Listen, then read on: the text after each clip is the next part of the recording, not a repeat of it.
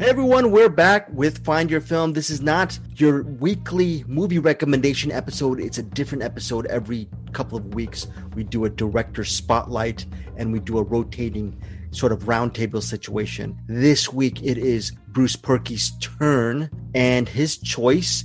Bruce, can you tell our listeners what your choice was and why he dis- why you decided on this person? Well, I chose the great and wonderful uh, Joe Dante, partly because I thought, you know, we're right around the Halloween season. He's done a lot of different genre stuff. I also thought that you've done a lot of, you know, artistic and, you know, obscure stuff, but uh, Joe Dante is underappreciated in my opinion, and he's just tons of fun. And there is so much movie love in his movies to dig into, along with just enjoying the movies. And on top of that, because Greg yourself had never seen Gremlins, we thought, well, what a better way to get you to watch Gremlins and finally jump on the train with us. So that's why.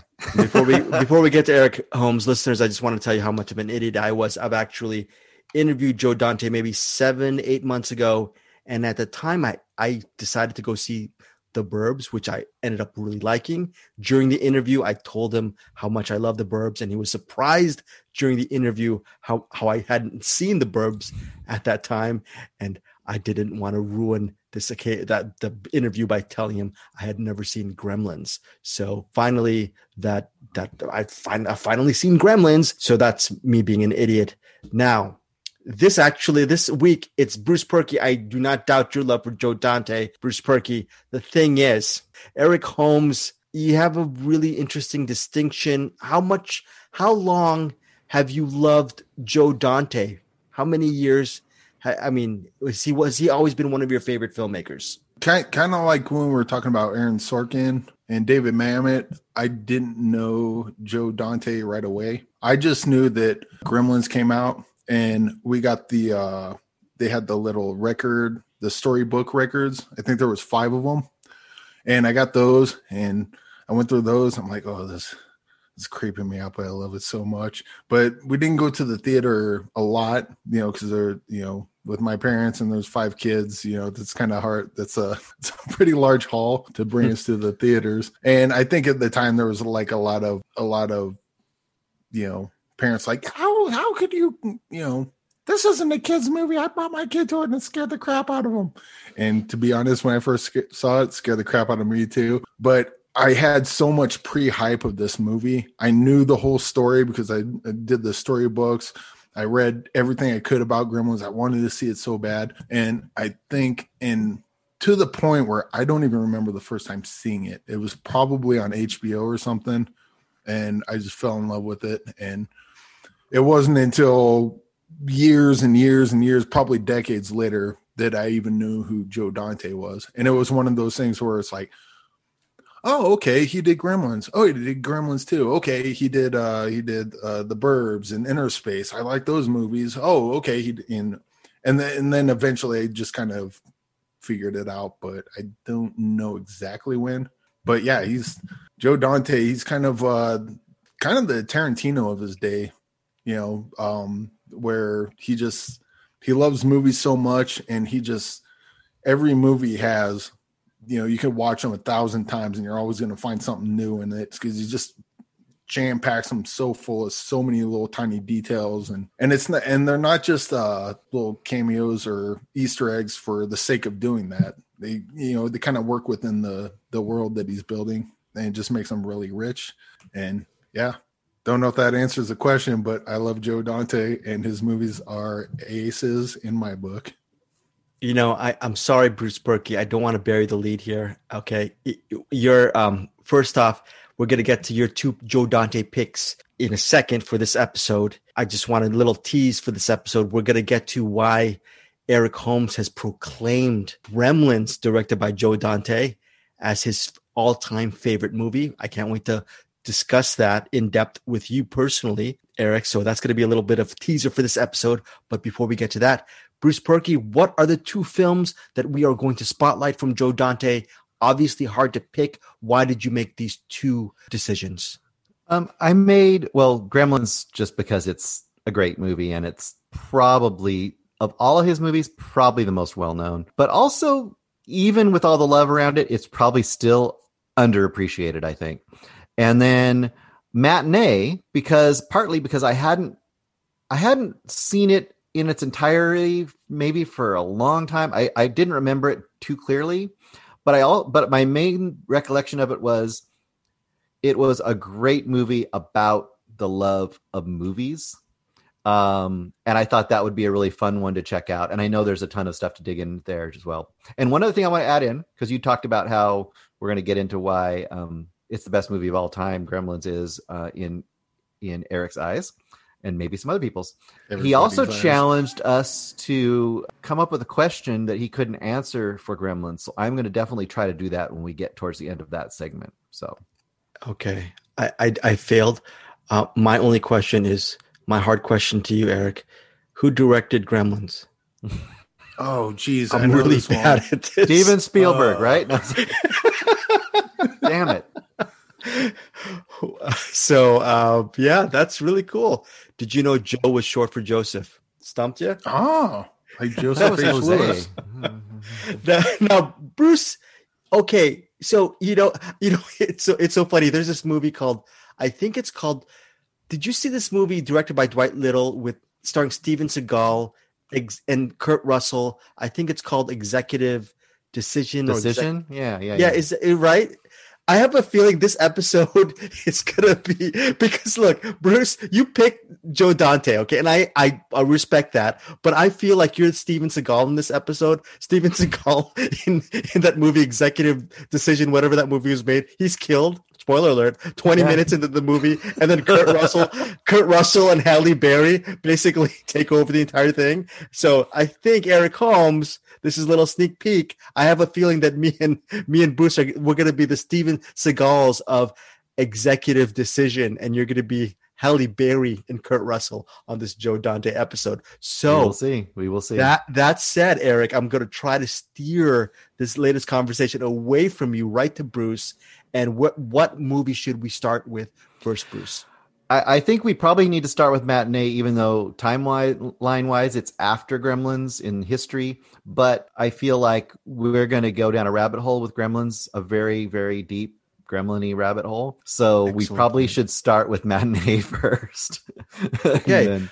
Well, matinee was released in 1993. Stars John Goodman is the the big quote unquote star of the film. It also stars Cathy Moriarty from that movie Raging Bull, which we know her from. She's all, she was also in this movie that I still haven't seen called White of the Eye, which I've always wanted to see for the last 35 years. Never seen that. But so short plot synopsis from IMDb, quote unquote, a small time film promoter releases a kitschy horror film during the Cuban Missile Crisis. That is a horrible plot synopsis. Small time film promoter is John Goodman. He plays Lawrence Woolsey he's sort of a throwback to i guess I, am probably saying this wrong like uh well, I'm, t- I'm, trying to think of film promoters but he was like a you know this is a, a like a homage to the those william castle type movies the era the era when when uh, filmmakers producers uh, entertainers tried to put put a little bit of little bit of extra entertainment into their movies, whether it's a smellorama thing or if it's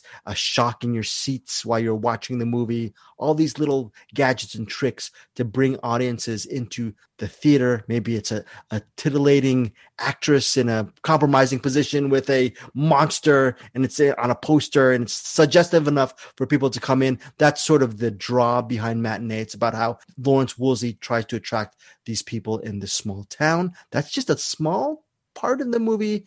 And yeah, yeah Bruce, can you take over? Yeah, I mean, I think this, this is even more so than Gremlins because Gremlins has a plot that really is pretty integral and, and you want to go with the plot as well as all the characters and stuff. This movie, the plot is is really just a loose structure to hang all of the movie love and and characters around because it doesn't go a lot uh, places. It doesn't. There isn't a huge, you know, path that is followed. You basically have a few days during the Cuban Missile Crisis, some kids and the William Castle like character coming into town and all the interactions that occur. And this kind of gets to the heart right out of the gate of kind of the way that he adds so much value to his movies.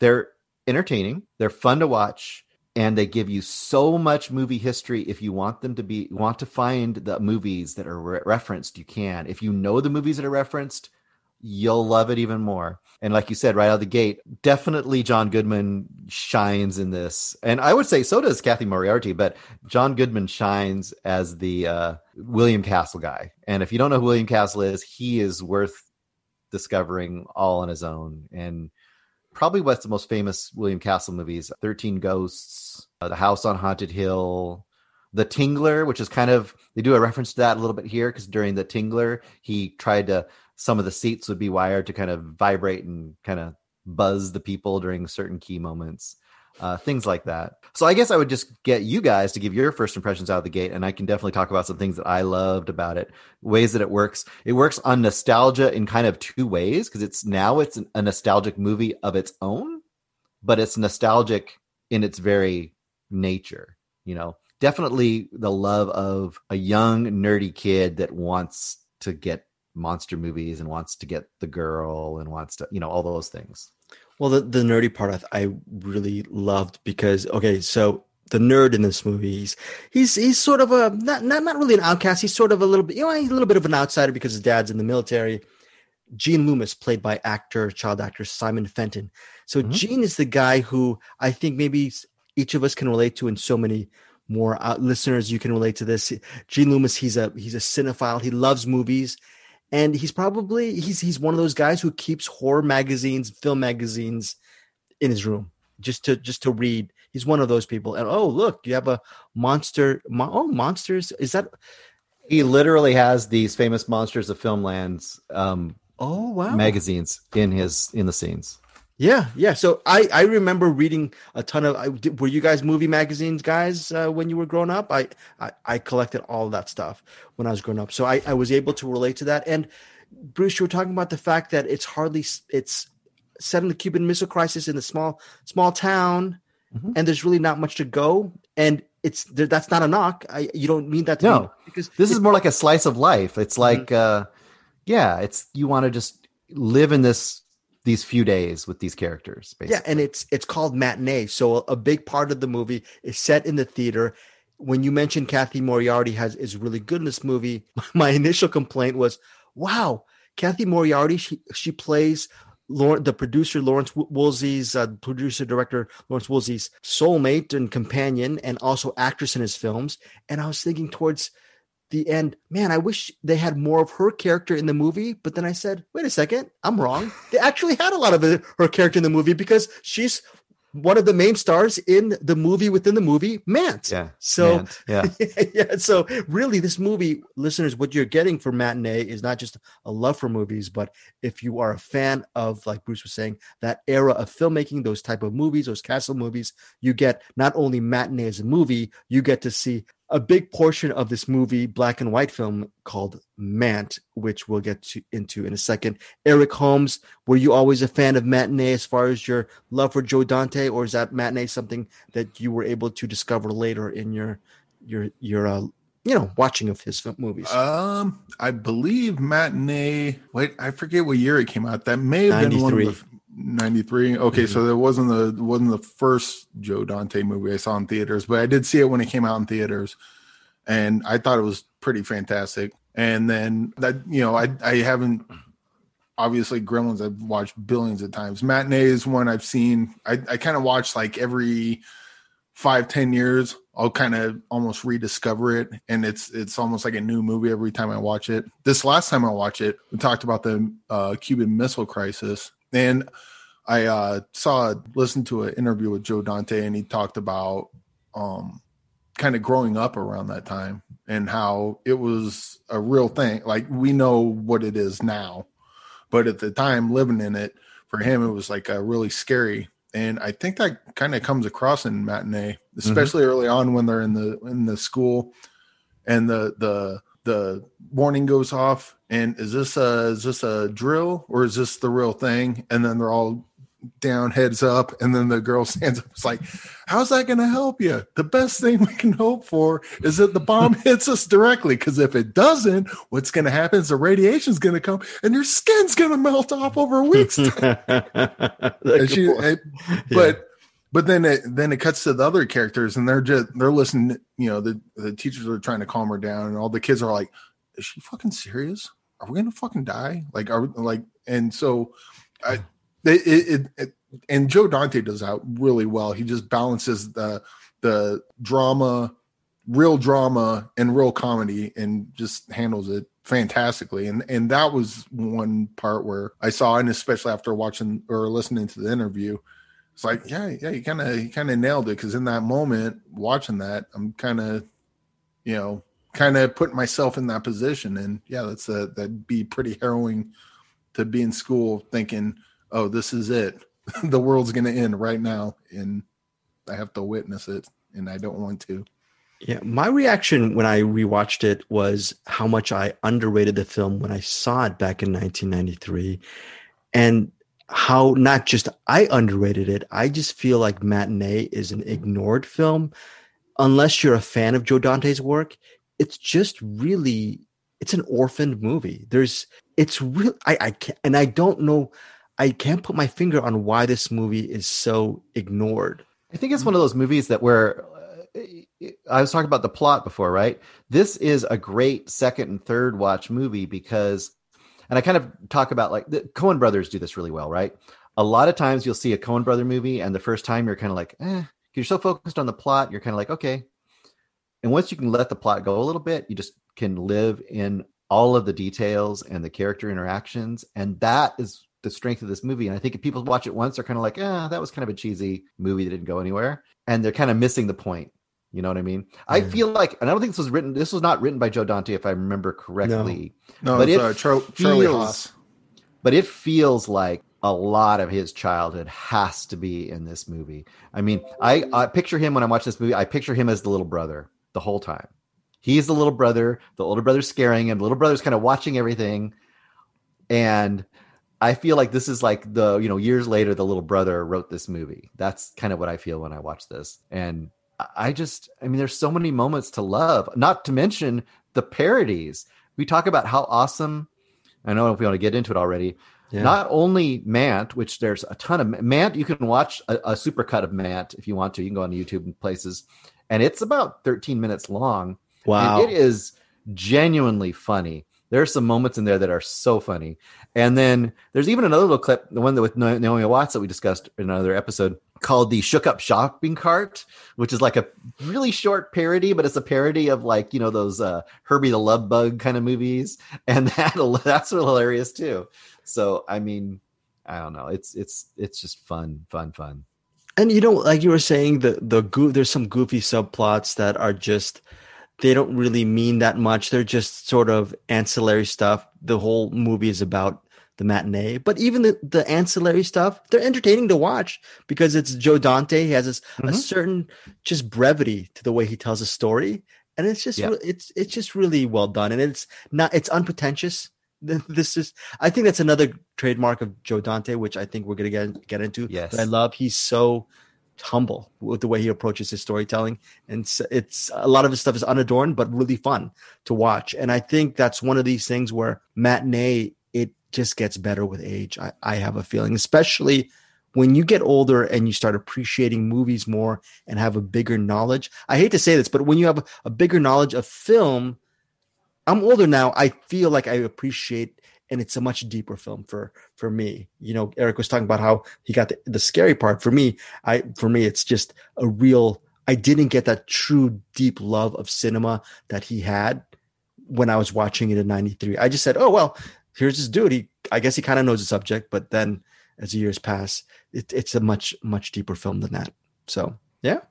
Yeah, I also think the the stuff with the Cuban Missile Crisis and like kind of building it up because it's kind of in the background. uh, Like it's it's always in the background, but they're always building it up, and it makes the uh, we'll just say the finale uh, at the movie theater. I don't think that scene pays off as well if he did not already do the legwork of building that up Right. as a thing because it's not just it's not just the kid that's worried about it it's not just something that someone mentioned in passing this is like this doom that's looming over everybody no one talks about it but everyone knows it's there and so when they're sitting in the theater and that thing happens and everyone freaks the fuck out. It's like, yeah, nailed that one. Hit that punchline hard. I was surprised. I, I was surprised at how dangerous it did get at the end. Uh, also, we got to mention Bruce. We got to mention Dick Miller and John Sayles. They're Yes. just they are so amazing. They could have been in their own movie. I, th- I thought. So, Well, and I was going to mention that's the other thing. So we talked about all the Easter eggs and stuff, but also by putting these known actors, there's actors in his movies all the time that you will see, and the average view, viewer might not really know who they are, but it works almost subliminally. So in a movie like this, it's all about the history of movies and this nostalgia and all this stuff. And then in the midst of that, you're kind of in this meta way. You're seeing old B movie actors in roles. And even if they don't know that's who they are, it's like, I kind of recognize like, wait a second. And it kind of does that effect. So, like you said, John Sayles and Dick Miller, but you also got to mention like Kevin McCarthy. Kevin McCarthy, you know, famously from Invasion of the Body Snatchers, the Yeah. original, original one, you know, with the final scene, like, you know, they're coming, listen to me, blah, blah, blah, which is all about communist scare, right? You know, he's in Mant. And there's all the guys, all the generals and the doctors and stuff in Mant are all from old B movies, you know, oh, that's or- amazing. little things like he names the the thug boyfriend like the bad boy. He names him starkweather which is the one of the killers from natural born killers and badlands and all those things. Yeah, yeah, very cool. so little things that he'll do like that just to kind of it just infuses everything with like a weird history. Even if you don't know it's there it feels it feels real to you. You know that that you know it all means something so. So essentially we're we're probably missing a lot of easter eggs here. Just you got to really dive deep into a lot of dante's work. He has he has a lot of clues and a lot of cool things. Uh, have you noticed that eric just from watching Oh, some Uh, with, with this one especially because it, it was written by Charlie Haas, who also wrote Gremlins 2, and there's a lot of undercover jokes in there. They they don't jump out as jokes. They- like someone will just kind of the probably one of my favorite ones, and I can't. I'm not going to get the line right, but uh, John Goodman's like uh, trying to come up with the half half half woman, half alligator, uh, woman gator. Uh, Oh, yeah. um, oh. Well, uh, croco woman, gal, gal, galligator, galligator. There you go. It's just like it, it was just a throwaway joke, but you know, and and Char- that kind of humor goes through a lot of Joe Dante's movies. But I, I have to say that Charlie Haas has a lot of those are his sense of humor too, because a lot of that is uh, transfers over to Gremlins too as well. I'm trying to think what else he wrote, but uh, yeah, he's got a really good sense of humor, and and it doesn't. They don't always. Uh, the jokes don't always jump out at you the first time you watch them. Sometimes you got to do it 10 times and it's like, Yeah. wait, what did, what did that person in the background just say? little things like in Mant, where the one where it's Dick Miller in the background because he's supposed to be an actor in the movies and he's holding like a sugar bag, you know, stuff like that. It's just like just great. well, charles it's just there. you know. well charles s haas eric holmes his last credit was rebel highway a tv series uh, limit, limited run tv series he did a teleplay for that one episode but that was in 1994 he hasn't done anything and remember matinee was in 1993 previous to that like you said he did gremlins 2 the new batch he did a, a tv movie called gang of four but more notably uncredited screenplay uh, screenwriting credit for tron he did the movie 1982 film tex and Mhm. over the edge so you know between tex and over the edge he had a pretty pretty big mark in the 80s so weren't those were those both uh, Matt Dillon movies? Tex and yeah, Over the Edge? yeah. I believe Over the Edge was a Matt Dillon movie as well. Yeah, but is I mean, you we remember those movies. Yeah, Matt Yeah. Dillon is the lead in Over the Edge, and what happened to this guy? Maybe is Charles S. Haas? Uh, maybe Matt Dillon. I don't know. As he- I don't know, but uh, yeah, Tex, Tex as well. But uh, it's weird. Where is this guy? Where it? Where are you, Charles S. Haas? We're calling out to you. Where Where are He's your hanging out with- screenplays?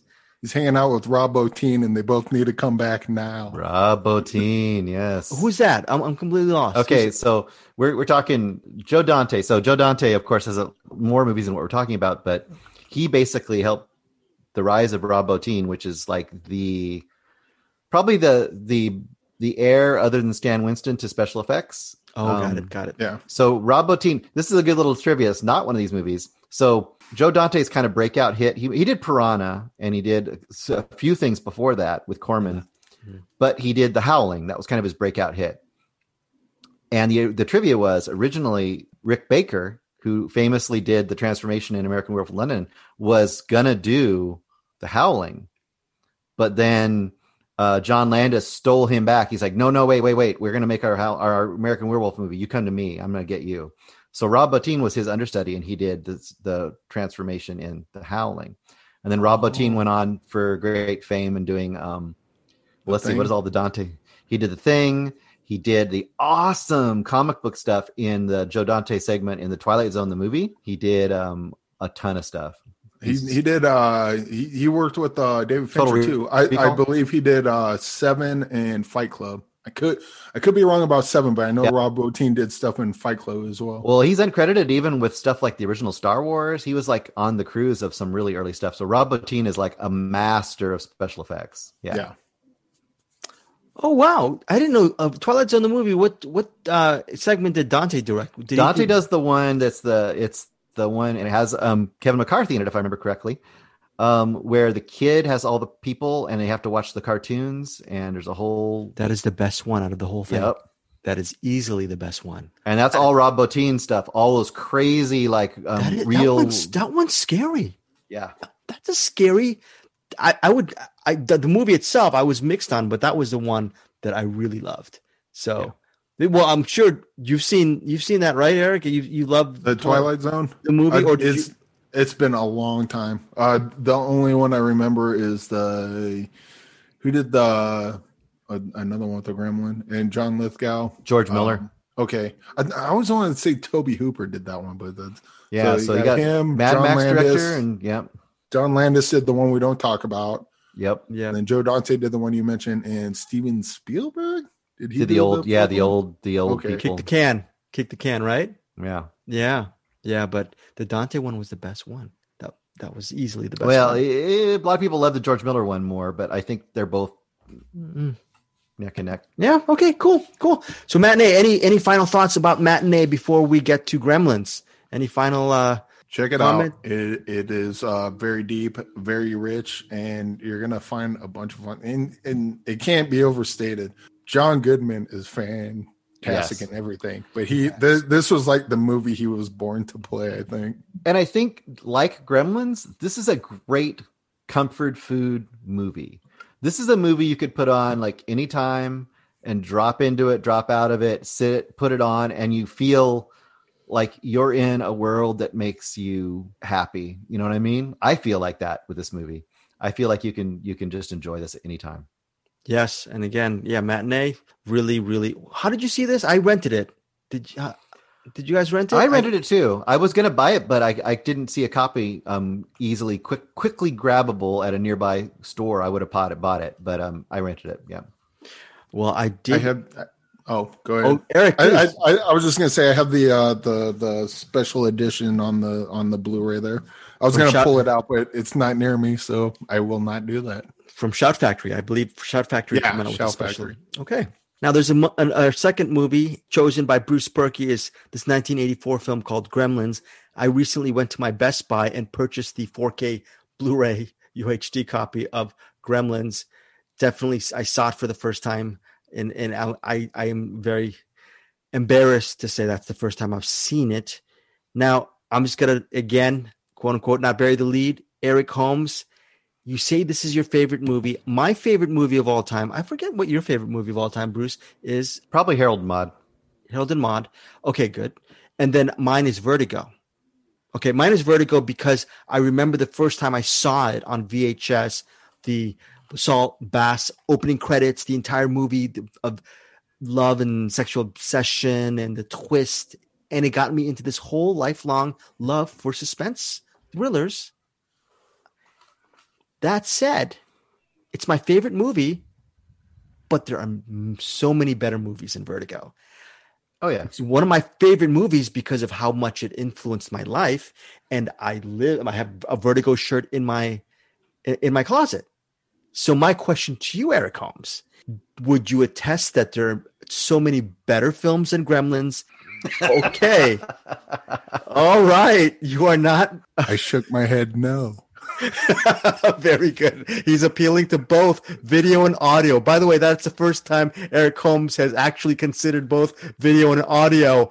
That he, so that means he really loves Gremlins. So why is Gremlins your favorite movie? Obviously, it does not. It's not just about nostalgia for you. Yeah, well, I I think nostalgia definitely plays a part in it because it's such a big part of my childhood and the uh, hype that led to me. You know, I had to seek out the movie and discover the movie before I even seen it. To as I mentioned, to the point I don't even remember the first time I seen it. It's just it feels like it's always been a part of me. But beyond that, and uh, this actually kind of goes to a lot of Joe Dante's movies. Um, Gremlins does one of my favorite bands, and and we talked a little. I, I didn't really mention that it was one of my favorite bands, but Mr. Bungle's one of my favorite bands, Faith No More. One of the reasons I love them so much is that Faith No More and Mr. Bungle, they both do so many different genres of music, and every genre they hit, they nail it.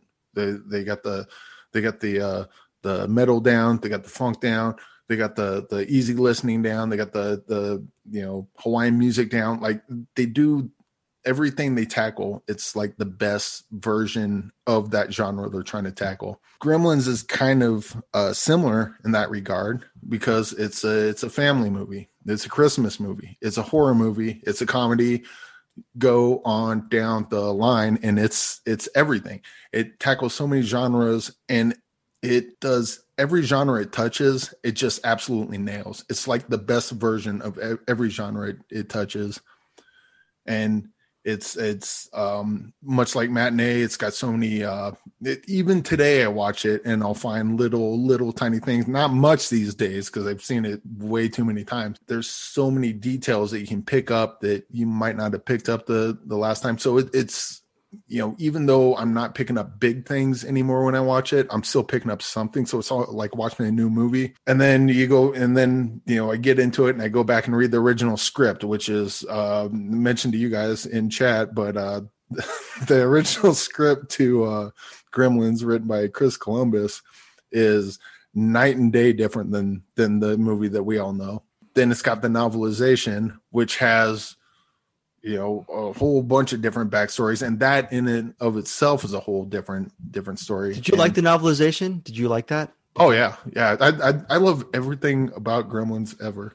And in fact they got the the gremlins secret of the mogwai coming out and i already love that movie or that that tv show and it's not even out yet and i hate tv shows because they they always like get canceled early but uh yeah, do you wish that it- that Columbus script was ever? I mean, do you ever fantasize about that script being? Oh yeah, yeah. I, I've always because people are like, you know, they've talked about making a Gremlins three forever, and you know, oh, they're, oh, they're gonna do CGI.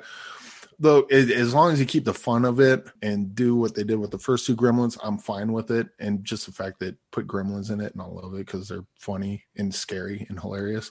The novel or the the original script, there was a point where someone was like, "Oh, Warner Brothers is gonna do a remake of Gremlins." And I'd heard people like, "Oh, you can't remake Gremlins." I'm like, "Oh, yes, you can," because there is a script that they did not shoot. the The Gremlins movie we everybody knows is not that is not that script. That script is dark. Um, you know, one of the big scenes in Gremlins is when they hatch, and Lynn Peltzer is going around killing all the Gremlins. In the script, uh, Billy comes home and the uh his mom's head goes rolling down the attic and Corey Feldman's character he gets uh he gets pulled into a snowman and eaten alive like that that that movie's a straight up B horror movie Mhm. I figure if you're ever gonna remake if someone's gonna remake Gremlins that's the way to do it Warner Brothers they clearly already own the script just take that script and do it exactly as the script is without the changes oh another big change Gizmo does not remain Gizmo throughout the entire movie. Right. Gizmo turns into Stripe in the in the original script, and it, it it's such. It would be awesome to watch someone take that original script and make a movie of it as the script is written, just as a way to you know. It, it's always fun going back to see what could have been. You know, I I don't know if I'd love it more or less, probably equally, but look, if you're going to remake Gremlins, that's the way to do it. And if you want to hire me to do it, I will. I I, think to me, like one of the things that makes it so great, though, is what you said, Eric, is how he does so many genres. Because if it got so dark, you'd lose some of the other the other stuff that's there. Yeah. So uh, that's one thing I love about it is just, and I'd cut you off, Greg. Sorry. No, just, no, no. Just like everything from the the Frank Capra esque, you know, small town stuff, the Christmas stuff, the the wonder and like cute stuff, and then the, the humor, and then of course the horror. So it's got all those things in there, which makes it so rewatchable and so much fun and never boring. I mean, not even close to boring. You couldn't even try to make this movie boring, you know? You know, so, I just I wonder what Dante does so well is because he loves movies so much. When Eric, you're talking about the different genres it approaches. There's a there are directors who will, if they try to do a Frank Capra style small town, you see it and you go, "Wow, this is so hackneyed and self conscious." Right, the way it's shot or the way it's done, you know the filmmaker he or she really they don't really love the genre; they're just trying to ape it. And it seems yeah. that with Gremlins, every genre it tackles it's not self-conscious it's not to the point of where it's so self-referential it's very in, inside baseball and esoteric only a, a, niche audience will love it's just pure just pure fun and yeah. i I he doesn't try to hide it. He doesn't try to pretend yeah. it's not there. He yeah. acknowledges it. He's like, i'm doing this. Watch this you know? Yeah. And and he clearly understands what he's trying to do. Good times when we did uh, william friedkin and he does all the different genres because that that's kind of what the what the uh movie's about is because they're trying to make different yeah. movies. But you I, it, at least i got the sense that william friedkin you know he knew what a caveman movie or a, a tarzan movie was. He knew what a western was. He knew you, what a comedy was. And he made those movie those segments as if he was doing that earnestly. And that that's what joe dante does with gremlins like all the you know he knows what's scary and he knows uh, what what makes Frank Capra movies great, and he knows you know he he knows all these things and why they work, and so he's able to just get in there and you know nail it, ace everything, everything this movie tries, it ace it aces, and furthermore, this movie is airtight as far as plot goes. Yes. You say you may say, oh, there's that part where Rand Peltzer gets the gets the bathroom buddy and sprays on his face, and then it cuts cuts away, and the uh the shaving cream from here to here. Oh, oh, that's no, Eric, you're wrong. That's a fuck up. No, it is not. The Gremlins got in the editing bay and jerked that around. oh, okay. Eating after midnight. Now that now eating after midnight wins midnight. That's a plot hole. No, it's not. The Gremlins got in the script and fucked it up for you. So just the very fact that the, the characters themselves and they break the fourth wall, especially in Gremlins too. They break the fourth wall, so any mistake you can find in Gremlins can be explained through. Yeah, the Gremlins got in the script and uh, mess with it because that's what they do. Yeah, listeners, if you've never seen Gremlins as of yet, as of this listening to this podcast, a couple things I'm going to spoil for you, not plot wise. Well, maybe maybe a couple plot wise, but not not a big deal because it's such an iconic film. Biggest things that surprised me about this movie. Holy crap! I had no idea it was this violent. It mm-hmm. is really violent. I had I was scared. I would the people people literally mm-hmm. die in this movie. I thought I was I thought this was one of these. I was thinking Joe Dante, 80s movie, Spielberg esque type of that whole kind of school. I, it'll make you feel good. Maybe something will be happen that, that's really bad, but it's it's just water and they go crazy a little bit. But nothing's everything happens in this movie. So that's totally completely surprised me. Had no idea. Okay, Eric. Eric, what was what was the result of that? The result of what? All the violence in this movie. Partial oh. result. well, probably the original script. but I mean, didn't this oh. kind of partially lead to the PG thirteen, right? This one and a couple of yeah, the, it was this and this and Red Temple Dawn, of Doom, I believe. Temple of Doom too, I think. Wait, maybe Red Dawn was the first PG thirteen. Yeah, Red Dawn right. was in there. Okay, so there you go. So it was this and Temple of Doom, or Dreamscape might have been too. Maybe. Yeah, definitely this and definitely uh Temple of Doom. And so yeah, because Temple of Doom, they pull the guy's heart out and they're like, yeah. This is PG, and they're like, PG thirteen. All right, All back right. to Greg. Cut you off, Greg. Uh, yeah, and also no, no, no, no. That's that's so interesting. But I'm thinking also another thing that really surprised me. I love this movie called The Third Man. Orson Welles is Harry Lime, and he talks about the, uh, war and and you need it's stress, uh, centuries of you know stress and warfare. It'll create sometimes it'll create great works of art. And but look at the look at people from Switzerland, all these centuries, no war, no, no blah blah blah. What did it, what does what do they create? The Kugel clock, right? So that's a great monologue. There's uh, I'm trying to think of other great monologues. This Phoebe Cates monologue from Gremlins. She plays this character, Kate Beringer, who is ultimately the inevitable love interest of the main character. What's the main character's name? Played by Zach Galligan. Eric Holmes. What's his main? What's his name? I believe his name is Billy Peltzer. Mm-hmm. Okay. Well, okay. Okay. So how many times have you Don't worry. The, the, the, the trivia test is going to come up. Don't okay. How many times have you seen this movie, Eric Holmes? How many times? Guess. I don't, I don't, uh, over a hundred. Easy, over a hundred, over a hundred easy. Okay. And, and, that, and that's not like hyperbole. Like I've seen a lot over a hundred easy. Okay. Listeners, the Phoebe Cates monologue about what Christmas monologue, why Christmas, uh, that whole kind of monologue about a memory of a family memory. I'm not going to give too much away, but it's a monologue that I was listening to the commentary. You know this, obviously, Eric, and I'm sure you know this, Bruce, that it's a monologue. Literally, Joe Dante fought tooth and nail to keep this monologue in. And yep. thank goodness it stayed in because it is an iconic monologue. I was blown away Mm-hmm. If I hated everything about this movie, which I don't, I love this movie, but this monologue really stands out as one of my favorite moments in cinema. 1984, Greg, who was 13 years old, if I had seen Gremlins at, at that point, I would have probably fallen in love at that moment with Phoebe Cates after. So if you haven't seen Gremlins, definitely see it, even for, at the very least for this wonderful monologue by Phoebe Cates. So, yes. Yeah. It, here, here's another fun fact: is uh, Gremlins features Corey Feldman's first sex scene. Oh, okay. If you cool. know how Gremlins works, they're asexual creatures, and when you pour water on them, they multiply. When you multiply, that's a sexual act. Corey Feldman pours water on Gizmo. Corey Feldman's first sex scene is in Gremlins with Gizmo. oh, oh, that's something to, something to think about.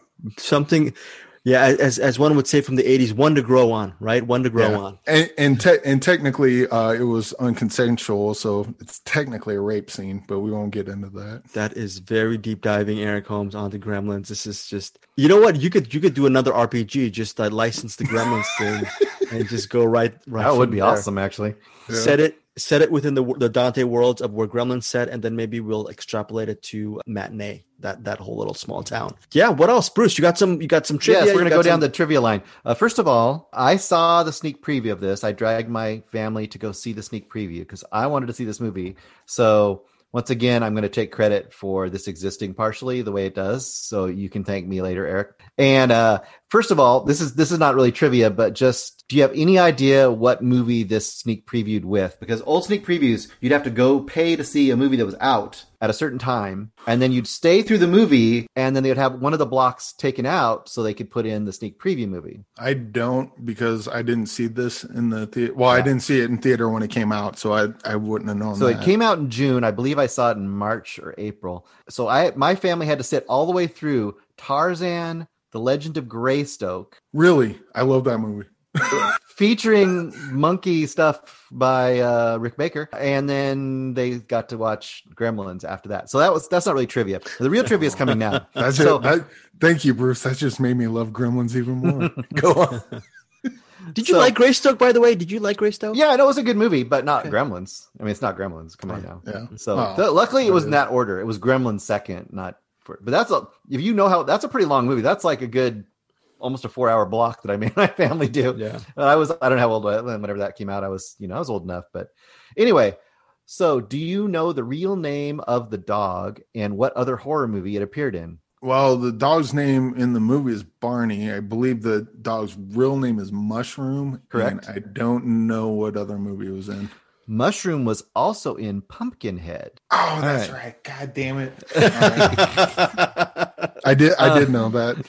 So before they finally settled on puppetry, what did they originally try to do to make the uh, gremlins come to life? I know you know this. yes, I do. The uh, I guess uh, monk like dressing up monkeys. yep. Wow. I mean, they, they they tried a couple other things, but that that was one. They're like, yeah, no, that's not going to work. Yes. What are two famous science fiction props that, that appear at the convention that the dad is at? And what happens to one of the props in a later scene? Mm, I do know this. First one's uh, Rob the Robot from Lost in Space. Uh, that, Uh, that's the easy nope. one. Nope, it's Or- from Forbidden Planet. Yeah, there you go. And then in the background, uh, when uh, Ram is talking, you see the time machine from the time machine, and then it cuts away, and then it cuts back, and then it's gone with smoke, and people looking around like, "What the?" Yep, that's right. Absolutely correct. What what corporate logo very closely resembles the Gremlins? And in the in the movie, No, in real life oh, that uh, that preceded this movie. oh shit, you may have stumped me on that. I, I have no idea. There was a little chrome gremlin on the gremlin car that is very similar in shape and size to what the actual gremlins ended up. Oh, like the like in movie. the AMC Gremlin. Yep. The oh, Yep. I, I guess I could have just guessed that one. Who was the actual director of the science short that's playing the heart beating that's playing during the murder of the teacher by a gremlin? That was I because we watched that in school. that was Hemo the Magnificent. I don't know who directed that though. That science short that was actually used for school teaching was directed by Frank Capra. Son of a. I should know it. yeah, because because we, we we watched that in uh I think it was junior high.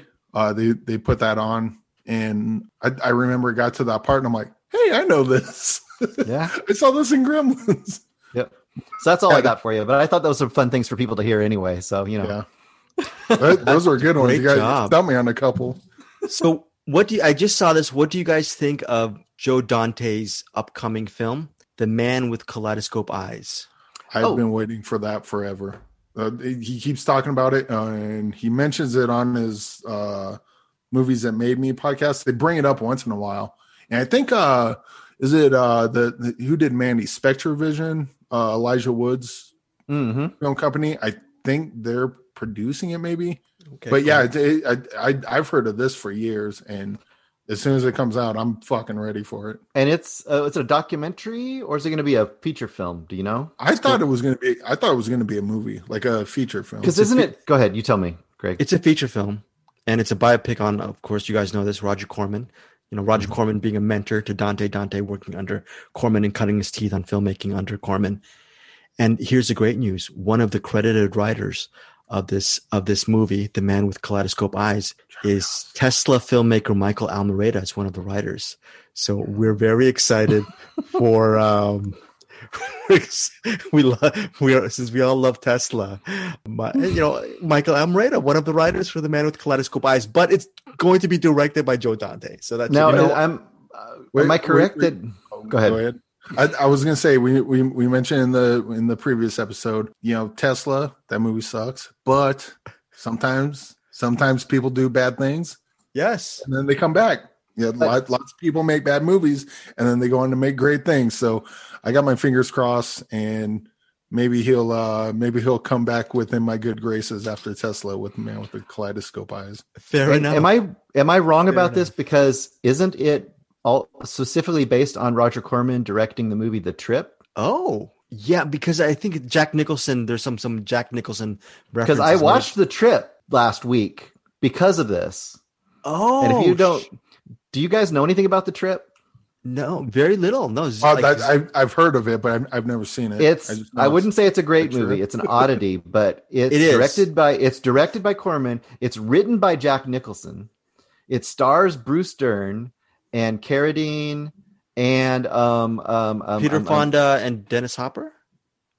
or Dennis Hopper. Yeah, it's not Yeah. Carradine. It's it's Peter Fonda and um Dennis Hopper. And it's basically about Fonda taking a one night acid trip and all the trippiness that occurs, you know. And it's also about his relationship breaking up with his wife and Jack Nicholson's wife. It's he wrote it, right? And it, it's I wouldn't say it's a great movie, but it's a really weird movie, and I can imagine a movie about the making of that movie could be super interesting. Roger Corman has said that he took acid so he could make sure to like properly, you know, like uh, represent the experience. And of course, all of them, I'm sure, took lots of acid during this time period.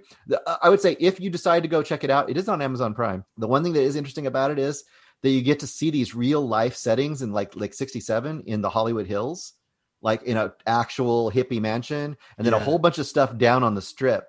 When he's tripping out, he eventually leaves the mansion and goes down on the strip. So there's a few really good good scenes in there, but this could be an amazing and fascinating movie. And knowing the way Dante like drops in so much weird period stuff, I could imagine this movie being fantastic.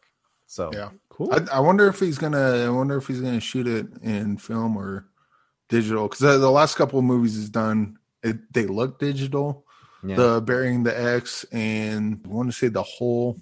Yeah, that's right. Digital, and then he, he's done a he's done a couple other. Uh, oh, the Nightmare Cinema with uh, Mick Garris, mm-hmm. Ryuhei Kitamura, mm-hmm. and mm-hmm. Um, I cannot remember. But yeah, Nightmare Cinema. David Slade, but that's not right. But yeah, yeah, his last few movies look like they were shot on digital. But wouldn't that be something if he actually got to shoot this one on on film? and really yeah. got to really got to go in deep on the the filmmaking aspect of it, making it look legit as you know. Right. Yeah. Nightmare that's Cinema. Gonna be, that's gonna be a good movie. I'm I'm really looking forward to that. Yeah. I hope it I hope it gets made soon. Yeah, Nightmare Cinema, Dante, Mick Alejandro Bru- Brugués or something. There you go, the one of the dead guy. Mm-hmm. Okay, and then uh, Kitamura, and then David Slade. Now, before we go on Joe Dante, my question to both of you is let's say someone's listening. Okay, so he or she, they're listening to, they watch Matinee, they watch Gremlins. What is the third Dante movie that they should watch that uh, right off the top, just to just to um, run it out? Not counting, me. not counting Gremlins too. Yeah, because that'd be my answer. Um, okay, yeah. Actually, you know, Hollywood Boulevard.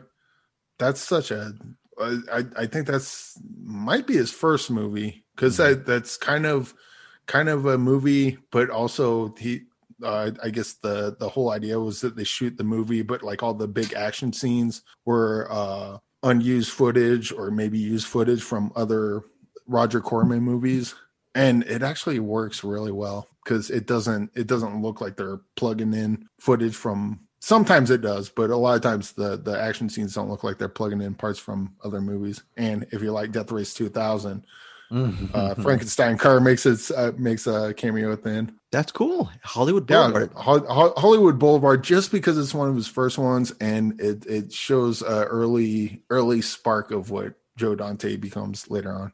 Very cool. It stars Mary Woronov and Paul Bartel. I remember them. Of course. As a duo from Eating Raoul. So they were in a bunch of those ones back then. So and one of the actors in Hollywood Boulevard is Jonathan Kaplan. Jonathan Kaplan would end up having quite the directing career. So he directed on movies that he's directed: Love Field, Unlawful Entry, Immediate Family, The Accused, Project X. So Hollywood Boulevard. That's apropos. There's some really interesting actors in that movie.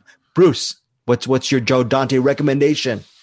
I would probably say either the Burbs, like we talked about before, because I think that really fits in nicely with those. Those three are like a really great like triple feature. I think they all share things, but all give you different things. Or if you want to go to something that's a little different tonally, um, maybe try The Howling I think The Howling is is also yeah. another underrated one, but has a lot of cool stuff in it and is really um like a lot of his movies, it's an oddball movie for a werewolf movie. It doesn't really fit the the stereotypes. So that's a, that's a good one that you maybe a lot yeah, of people haven't a, seen.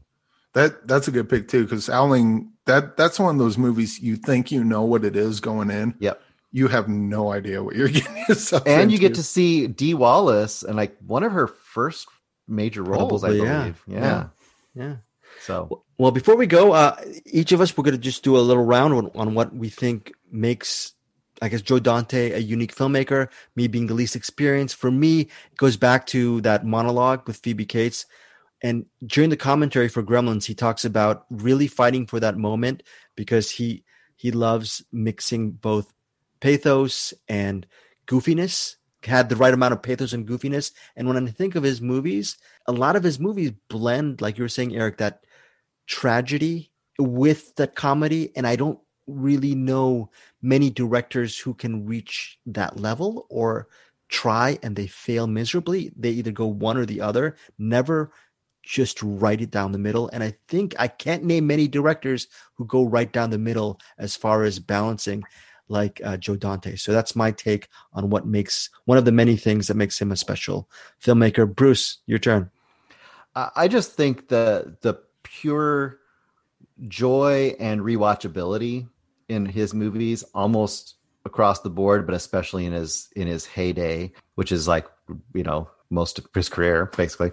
But I mean, I think you can watch his movies over and over again. They're super rewatchable and they're just they're just a joy to watch. I think that I can't imagine people who love film not loving at least something from Joe Dante, if not a lot of his stuff.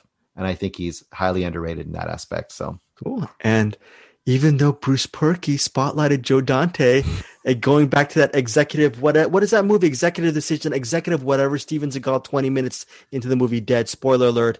Spoiler alert again. Or Eric Holmes, you're gonna you're gonna lead us out. What what makes Joe Dante a unique filmmaker for you? Hey, tell you what, you know, you, you like the Gremlins. Ain't nothing wrong with it. Look, it's a Kentucky Harvester never let me down. Every time I start it up, I just keep watching the whole thing. It's Kentucky Harvester. And Gremlins has the greatest pickup line in any movie. Come on, we're talking cable. right, right. Very good. Very good. I was expecting my new apartment. I haven't seen your old apartment. Come on, we're talking. Cable. Oh, all right, sorry, I fucked it up. But go ahead and we're done. I, I thought I was I was expecting a scholarly uh, like a 500 page dissertation. So ended the dissertation. Well, you know what's all inferred with Eric Holmes. He he bleeds Joe Dante every episode. Look at that. Look at that. See for our for our listeners, audio. What is that? What are you showing, Eric Holmes? What are you showing? Oh, it's it's Stripe. Stripe wants to give his uh his two cents on Gremlins. Okay, Stripe. Oh, What's your two cents? Oh, and then then Bruce Purkey. It was in the greatest movie ever made. that was scary. And thank you for the Fangoria, Bruce. I'm gonna pull since you guys pulled a fast one. The Joe Dante, we love Joe Dante. The Joe Dante was a little bit, a little about 10, 20 percent was because I hadn't seen Gremlins. Thank you for for making for forcing me to watch Gremlins. I'm glad we did this Joe Dante episode we do we take turns as far as director spotlights. I'm gonna throw a little bit of a fast one to you guys. It's my turn. Next time in a couple of weeks, we're gonna do another director spotlight. My choice in two weeks is I am going to defer my choice and go to Eric Holmes because I literally am more excited. I, I really wanted to do this filmmaker I love called Sam, his name, Samuel Fuller. I love Samuel Fuller, but lately I'm more excited in the next two weeks to dive into the career of Ida Lupino. And Eric Holmes, can you tell our listeners what to expect in a couple of weeks when we dive into the work of Ida Lupino and why she's your pick for our next director spotlight? Well, I, I just picked her. I don't honestly, I have no idea what to expect. I just uh Angie Clark recommended I watch The Bigamist, and I did, and I really, really liked that movie. And you know, other than Alice Guy Blaché, you don't get many female directors, and uh, that movie impressed me enough. And she seemed like she could possibly be a very interesting one. So, as far as what to expect, I have no idea because I know almost nothing about her other than that movie and that I really liked it. So this will be for me, it'll be complete learning experience, just going in completely blind. And I don't know. Well, we'll we'll see we'll see what we come out with on the other side. I imagine if it's anything like the Bigamist, we're gonna be pretty uh happily surprised. Well, definitely the Bigamist. I'm, I'm assuming in a couple weeks that will be one of the films we're going to cover because that'll be kind of like a mini rewind spotlight. That seems like a very big film for uh, for us to cover, and uh, I'm so excited. And maybe a couple of you will get to re. I can't wait to rewatch her Twilight Zone episode. That that episode's amazing. Bruce, you have anything uh, final to say since you're you're the one who spearheaded this program? No, I'm just really, really happy that you liked the movies you saw, and I'm really happy you got to finally see Gremlins because now you are one of us. Gooble gobble, gooble gobble, one of us. okay. With that, we will see you guys next week. Thank you guys so much for listening. I, I am scared to, to I'm very scared as I stutter my way out of here. Thanks guys for the support. Talk to you guys later. Bye. So Joe, earlier today I, I talked to Andy and he talked about how much of a great collaborator you have been. And I'm just wondering, what was it about this project that made you want to help shepherd it as an executive producer? And the second part of my question is, in general, what is the key to a successful collaboration with, with, with a fellow filmmaker? Well, that's a that's a that second one is a tall question, depending on um, who, whether you're a producer collaborating or or collaborating with another director. I'm a director collaborating with a director, but I'm also a producer, which makes it more confusing. Every I it's part of a whole thing about um, trying to give back. You know, when you when you finally get to a certain point where you have any credibility. I, I I had a lot of I had a lot of mentors when I started out. I mean, Roger Corman. If it wasn't for Roger Corman's existence, I wouldn't be talking to you right now. Uh, and I always felt that if I ever you know got anywhere, I would like to be able to do the same for other up and coming filmmakers. And so, uh, at, at my company Renfield, we've we've been on occasion uh, getting involved with their backing independent pictures that are uh, made by people who you know can use a little help trying to get them set up. And um, whenever there's a, a, a good piece of material, and that's the difficult part, is finding something that's you know enough of a genre movie to make them the fans happy, but also is a little different, so you can say you're doing something new. Um, and when this script uh, came over the transom, uh, Alex's script, my uh, my partner Mark uh, Allen and I um, uh, thought that this was probably a pretty good bet and as something that we uh, we could understand and we could we could uh, contribute to and we could hopefully get made because the whole the whole business now is basically about trying to get your picture made. And um, sometimes that means building up blocks of financing in different places and trying to get it all together so that there's a particular time that you can actually make the movie. But sometimes one or two of the blocks fall out and the movie is postponed or sometimes canceled. And so it's a it's a very frustrating period for independent films because you're never really sure whether or not your movie is going to go. I mean, we've all read about you know uh, pictures starring famous people like Johnny Depp who you know start shooting and then they run out of money and the picture never gets made.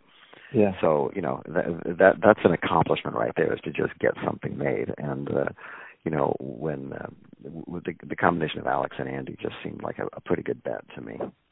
Yeah, you know, I, I really enjoyed how this film doesn't rely on on uh, ultra violence or gore. It really relies on building the story and, and and pacing, and it's very suspenseful, and there's a twist.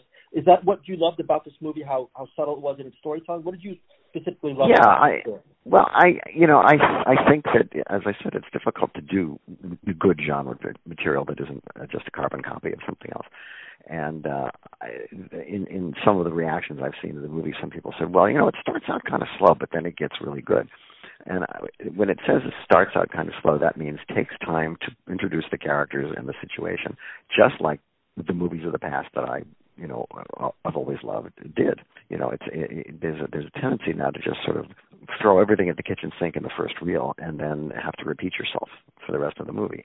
And I don't think that makes for pictures that have any staying power. So uh, you know, when you when you when you take the time to set up the characters and set up the situation and draw the the audience in, I think you could you have a much better chance of actually you know producing an emotion in them as the picture runs on you know, regarding films that stand the test of time, every I'm sure you get every single day people um, praising me for Gremlins, and and uh, I, I just wanted to say that the other day, I for the first time, I'm 48, and I had not seen The Burbs, and to me that that film still stands the test time. It's a classic. Well, what a gap in your film! What a gap in your film knowledge. How could you have reached that age and not seen that movie? I I, I sincerely apologize. it, is, it is a classic. So many great actors, obviously Dick Miller and your ensemble, but I'm just wondering for you, what is it about that film from your personal vantage point that still resonates with film goers and it, and it doesn't feel dated at all? And and actually, I I really love the uh, the Mister Rogers reference. There's so many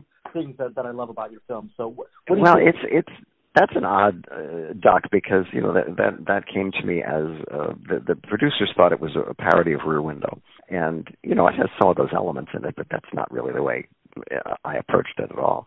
And uh, I think one of the reasons it hasn't dated is because it never leaves the neighborhood, and so you don't really get any sense of the world outside. And uh, and, and also be, because the picture was shot during a writer's strike, we couldn't make any changes to the script, so we shot it in sequence, and the actors were allowed to ad lib. And sometimes they came up with things about their character that were were never even really intended in the story. Um, and and so it, it, to me, it's a, it's an ensemble piece, and it's a, a it's a movie that over the years it, it has astonished me as being probably the second most popular movie I ever made after Gremlins. Um, just because of people who saw it and told their friends about it, and there's a there's there's a website devoted to it. There's a trivia Wow. book. I mean, it's it's just it's just sort of taken on this life of its own, which has really kind of astonished all of us. You, you know, uh, I, I'm just wondering for you is, you know, uh, what continues to inspire you as a filmmaker and a producer and, a, and as a storyteller? Because, you know, obviously I listen to your podcast and, and it's all about movies that influence you and, and having that dialogue with filmmakers. But it seems that the fire will continue to burn for you and it never it never wavers. Well, you know, I'm a I'm a I'm a movie kid. I I, I grew up. Uh, my when I was born, we didn't you know uh, didn't have a television until I was like seven or eight years old, and um I listen to the radio. So I'm I'm I'm I'm sort of go go back to that era where people were you know listening to stories and making things up in their head. But then uh, the Saturday matinee became my my church basically, and I went. I was the only kid in town who always went to every Saturday matinee, uh, and often they ran old movies that you couldn't see anywhere else. And then I've watched this entire explosion of media uh, that's gone on about you know where where movies used to be something that you, if if you didn't see it the night that it was shown, then you had to wait five years for it to get shown again on TV. And now we at a, the push of a button we can see movies that some of which haven't been seen in 70 years.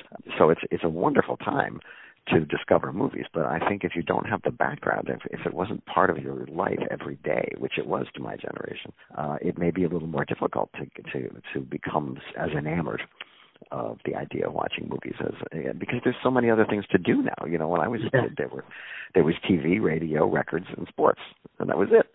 And and uh, and and so there weren't a lot of other things to take your eyes away from the screen and now there are screens everywhere and and people are spending all their time staring at that when you go home.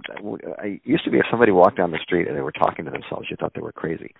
Now everybody's talking to themselves because they're on a phone Yeah. got it in their ear or whatever so it, it's it's it's a funny way of getting into the future because it, it, we always thought the future was going to look like the jetsons but in fact the future basically looks kind of like the past except all the details are different Yeah. Um, you know, I have a couple more questions. One of my one of the listeners to my podcast, Er- Eric Holmes, he's he's continual he continuously tells me how how amazing your films are. I should see more of your work. You know, I, and uh, I've seen probably half of your work, and I, I'm really excited to see more of your stuff. I love Matinee. He he wanted me to ask you spe- specifically this question: What did you think of the ending of Inglourious Basterds and its similarities to Gremlins? its similarities to Gremlins. I thought you were going to say similarities to Once Upon a Time in Hollywood, which it does have similarities to. Um, to I I don't quite see the similarity except that it involves a movie theater. Yeah, the movie theater, the Birdie. There's there's been the whole thing about that. Yeah, he was saying that there's a little bit of a similarity towards the ending, and and a lot of people on Twitter say that that the ending of Inglorious uh, reminds them of the ending of Gremlins. So, Well, I could see that, but I don't. I don't. I know Quentin. and I don't think he took a lot of inspiration from Gremlins uh, to do that. I mean, he's he's a very specific filmmaker in his in his plans and thoughts, and I think that was just the the, the idea of this alternate history thing, which he's kind of getting into now. yeah. Um, I, he's used it brilliantly twice. Now, whether he's ever going to use it again, I don't know.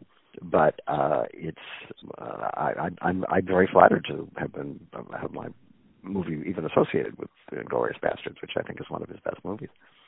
Uh, Joe, what, a couple more questions. What are you working on right now, other than Camp Cold Brook? Are you, are you working on another film or, or producing some more stuff? Well, I'm consulting. Uh, I'm consulting on the new Warner Brothers animation uh, Gremlins animated TV series, uh, which is for HBO Plus, and, and there's a whole, a whole bunch of Gremlins fans out there in Burbank who are, uh, you know, doing this 10 episode animated series, uh, which is focuses on the Keye Luke character when he was a little boy in Shanghai in the Wow. 1920s, and it's uh, and it is it's really what they're doing is very clever. And and what's interesting to me, having made those two movies with you know live actors and real puppets, the stuff that they're doing in this animated show, you could it would cost a zillion dollars to do as a as a actual live action movie. But it, with animation, obviously, you know you can you can anything you can think of, you can put up on the on the screen. So I'm, I'm I have high hopes for it. I think it's going to be really good. So my final question to you is: I'm not going, to insult you uh, to ask you about uh, name one of your favorite movies because you are a huge cinephile. But I want to specifically hone in on on Gregory Peck because I, I'm, I saw that you were um, you posted on your Facebook page about uh, the Bravados, but I'm just wondering. My personal favorite Gregory Peck film is is Mirage. I think that's really underrated. But can you, for our listeners, pick one one Gregory Peck film that you feel is underrated and that people should, should check out? Off the top. Well, I certainly I certainly agree about Mirage, which I think is a, a movie that more people should see. It's it's the Hitchcock movie that Hitchcock never made. Yeah. Um, and uh, and it's got except for except for an unfortunate last two minutes, which kind of messes it up. It's really an intriguing movie all the way through and very clever. And um, and I, I I must have seen it five or six times when it was new. But as far as Peck goes, I mean, you know, he, he was often considered kind of a wooden actor, but you know, in a movie like The Big Country, I mean, he's so perfectly cast. The, the thing about actors is that you have to cast them to their strengths. You can't just, you know, have everybody play King Lear. I mean, you've got to you got to say, okay, who, who, who, like Laurence Harvey is like brilliantly cast in The Manchurian Candidate, but in a lot of other movies he comes off as kind of stiff. I guess when I was a kid, one of my favorite Gregory Peck performances was in Moby Dick, uh, which of course for which he took a lot of criticism because he was uh, they said he was too he's too young to play Ahab and and why isn't John Huston playing Ahab? Well, John Huston wasn't a movie star, so he couldn't play Ahab.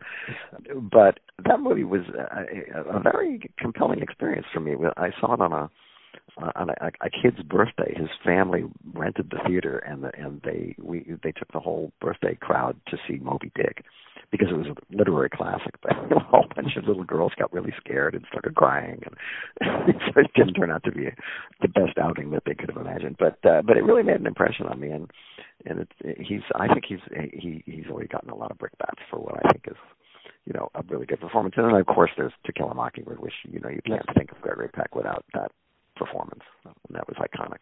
So thank you so much for the time, and I really appreciate it. Well, I appreciate it. Don't forget to tell everybody this thing is available on uh, on uh, on day and date with theatrical and um, iTunes or whatever, wherever you get your movies. I appreciate it. Thank you. Thank you, Joe. Okay, thanks.